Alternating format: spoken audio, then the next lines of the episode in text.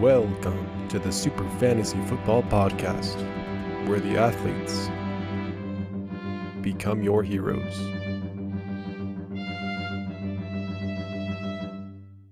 Welcome in to this week's episode of the Super Fantasy Football Podcast. Once again, I'm just alone this week. Clinton again couldn't make it, unfortunately, but that's all right. We will push on ahead without him. Um, just want to start off maybe with some news and notes as we wrap up week one of the regular season.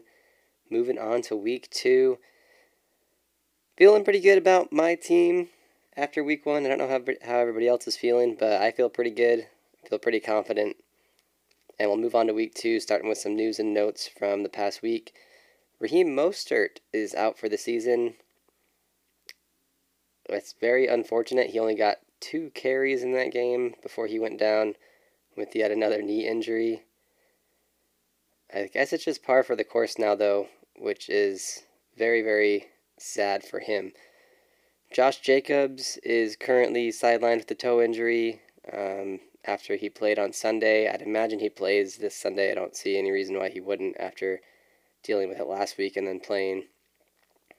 Brandon Aiyuk was kind of a surprise last week as he moved down on the depth chart, and there hasn't been any words really that he has surpassed the people that jumped him. So I'm not really sure how you can play Aiyuk with confidence this week. Maybe it's just a wait and see situation. Um, Odell Beckham will not be playing again this Sunday as he continues to, you know, deal with his injuries and maybe even coach decision stuff. Who knows at this point? Uh, moving on, Saquon is currently questionable for today's matchup against uh, the Washington football team. I'd imagine he plays, though. We'll find out here soon enough. And then Jerry Jeudy, unfortunately, what looked like an even worse injury ends up being a high ankle sprain. Can expect probably six to eight weeks for that one, which is unfortunate because he was having a good game and was definitely going to have an impressive season. That's all the news and notes, though. And we'll kind of move on into just a quick league note that I wanted to bring up that I already posted in the chat. And that is that the divisions will not be used to determine playoff status. So the six best records will make the playoffs regardless of division standings. Uh, the divisions are still for determining the small division payout that I mentioned in the preseason particulars uh, prior to us getting started this year. Um, but there is just not a way to make Sleeper represent the actual standing settings that I'm trying to go for. So each week I'll have to update the official standings in an Excel spreadsheet and post it in the chat. Um, it'll be determined by winning percentage and the second subcategory that it sorts by is points for. So you'll be able to see that. And we will just go by those official standings that I post each week until the end of the regular season when I can manually edit playoff teams and matchups to reflect those official standings. So just keep an eye out for that because in Sleeper it is going to show playoff matchups and playoff uh, participants uh, based on who's winning the division. So just a heads up that that's not actually how it's going to be. All right, we will jump into the matchup recaps. We will go through some heroes and some players who played the villain this week, and really ultimately how they helped determine each matchup. So we'll start with mine first. Matchup one Silver Surfer versus The Thing. Um, I started off the year with a victory 134.44 to 82.42. Really just a poor showing by the Things team. Matthew Stafford and his sidekick Cooper Kupp uh, led my team in point totals. And then Darren Waller played the hero role as well um, with a great performance on Monday night. As for the thing, really had villains all around Saquon, James Robinson, um, and the supreme villain Aaron Rodgers last week. and I did predict this matchup correctly. Um, matchup two, we had M. Sione versus McCarry Me, and I want you to change your name back to Professor X's and O's because I thought that one was too good. Uh, but McCarry Me comes away with a narrow 6.04 point victory, 122 to 115.94. And he was led by the most heroic of heroes, Christian McCaffrey, who ends up RB1 on the week. And on the other side of the ball, we had the villain role played by another Packer whose team was pretty much all villains this week. Um, tight end Robert Tonyan, I think, ended up with just one catch. And I also want to mention Mr. Sione, some Mr. Sione himself as a villain by default here because he selected Dalvin Cook number one overall in the draft this year. And that decision alone cost him the matchup as CMC went second overall to McCarry who outscored Dalvin Cook by seven. So pretty much determined uh, this one. I also predicted this matchup correctly.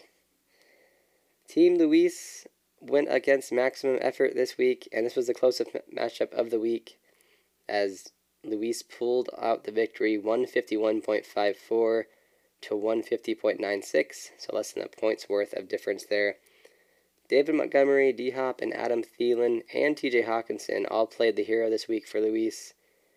And as for Clinton, it kind of sucks I have to choose a villain um, after such a high point total, but unfortunately it was Najee Harris, who I'm not really worried about going into the rest of the season as he played every single offensive snap for the Steelers, and he should have a lot better games ahead of him. Uh, I also predicted this matchup correctly.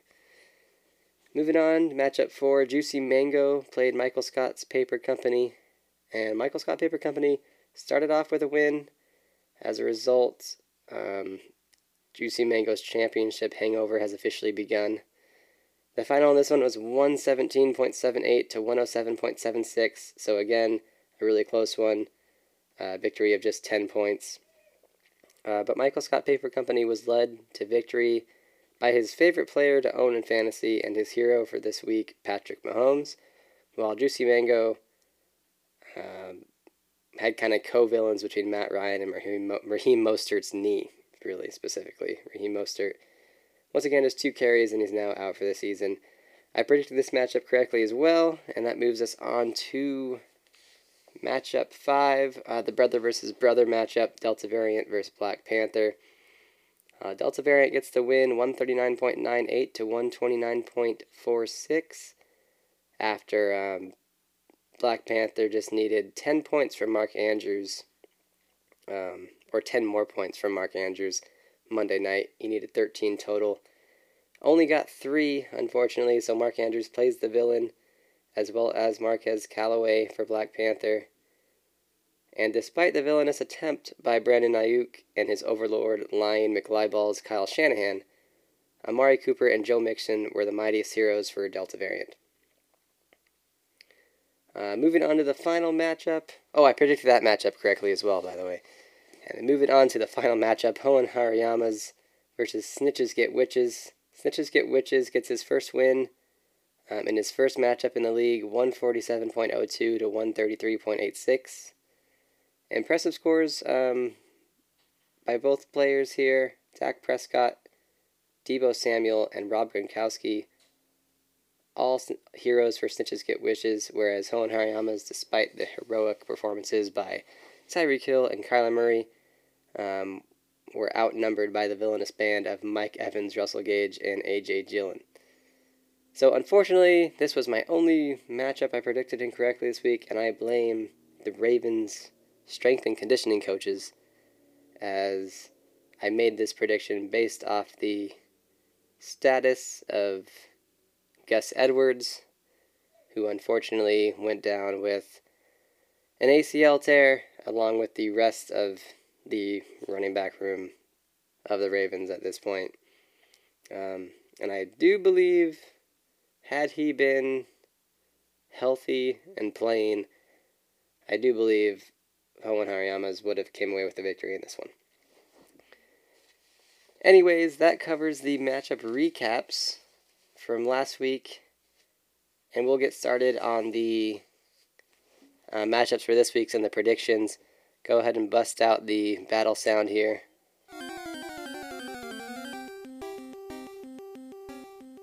And we'll start with my matchup once again.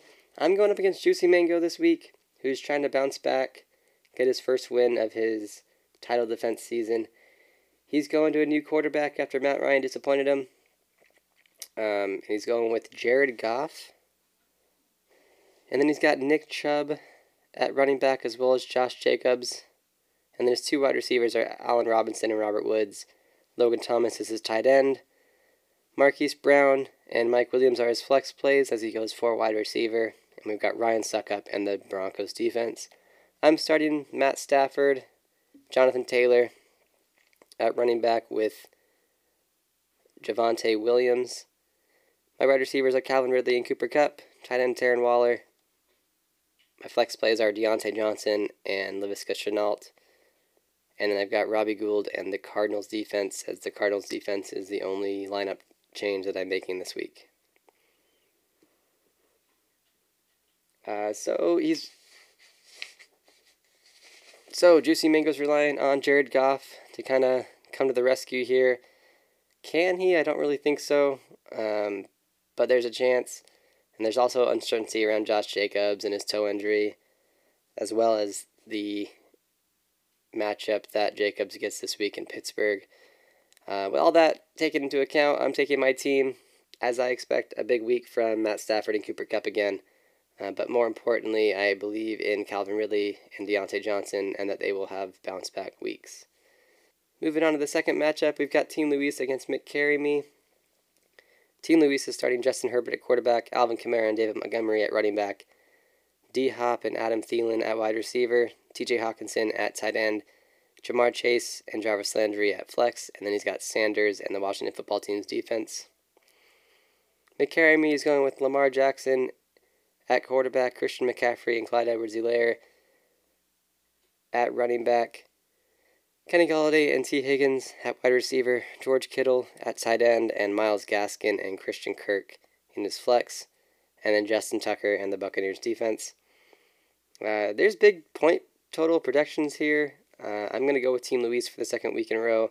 I like his wide receiver options better. And I also like his QB situation better with Herbert going up against the Cowboys, whereas Lamar gets Kansas City.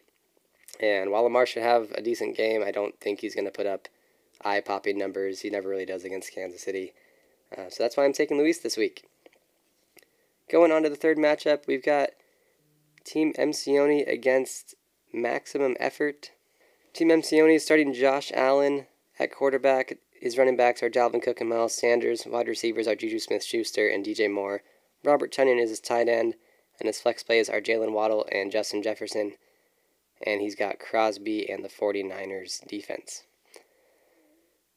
On the other side of the ball, maximum effort starting Russell Wilson at quarterback, Damien Harris and Najee Harris at running back, Chris Godwin and CeeDee Lamb at wide receiver, Travis Kelce at tight end, and currently his only healthy flex play is DeVonta Smith. I'd imagine he fills that in with maybe Jamaal Williams, but also could be Jakobi Meyers. Um, his kicker is Jason Myers, and his defense is the Chargers.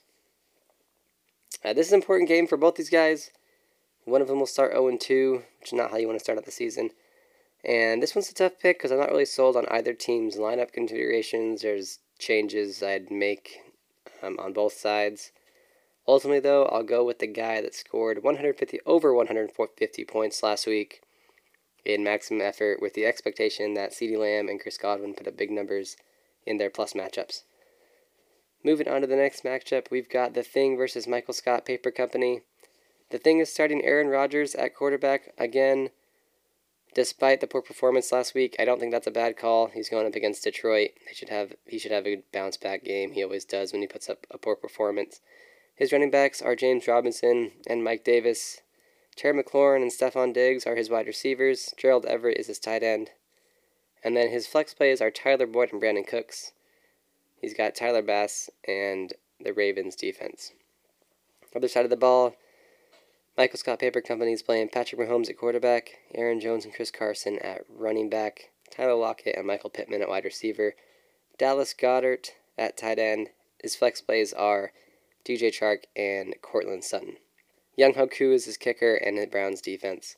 It's predicted to be a pretty lopsided win by Michael Scott Paper Company. I understand the move away from Saquon Barkley for the thing.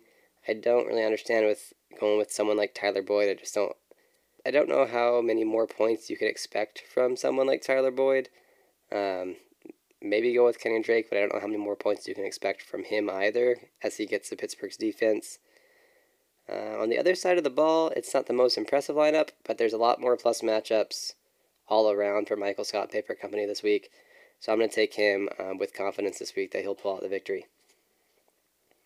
Moving on to the next matchup, we've got Delta Variant versus Snitches Get Witches. And Delta Variant is starting Ryan Tannehill at quarterback, Ezekiel Elliott, and Joe Mixon at running back. His wide receivers are Amari Cooper and Keenan Allen. Tyler Higbee is his tight end, and his flex plays are Chase Claypool and Darrell Henderson. Greg Zuerlein and the Packers defense. Snitches Get Witches has Dak Prescott at quarterback, Austin Ekeler and Leonard Fournette at running back, Davante Adams and Julio Jones at wide receiver, Rob Gronkowski in the tight end spot, and Deebo Samuel and Chase Edmonds hold on the flex positions, and he's got Butker and the Rams defense rounding out his lineup there. To me, I looked at this matchup, and there was one factor that really came down to me deciding it, and that was whether or not I thought Elliott would put up noticeable fantasy points this week. Noticeable in either direction, really. I thought if he had, you know, noticeably bad performance, it would probably go snitches get witches way. And if he had a noticeably good performance, you know, 22 plus points, I thought it would probably go Delta variance way. I really don't know what to think about Zeke this year. He only had 11 carries week one, and you know you could contribute that to Tampa taking away the run very effectively. But I also just don't know if that's just the team that the Cowboys want to be this year. Maybe it's just the Cowboys' identity to be a high volume, a high volume passing team.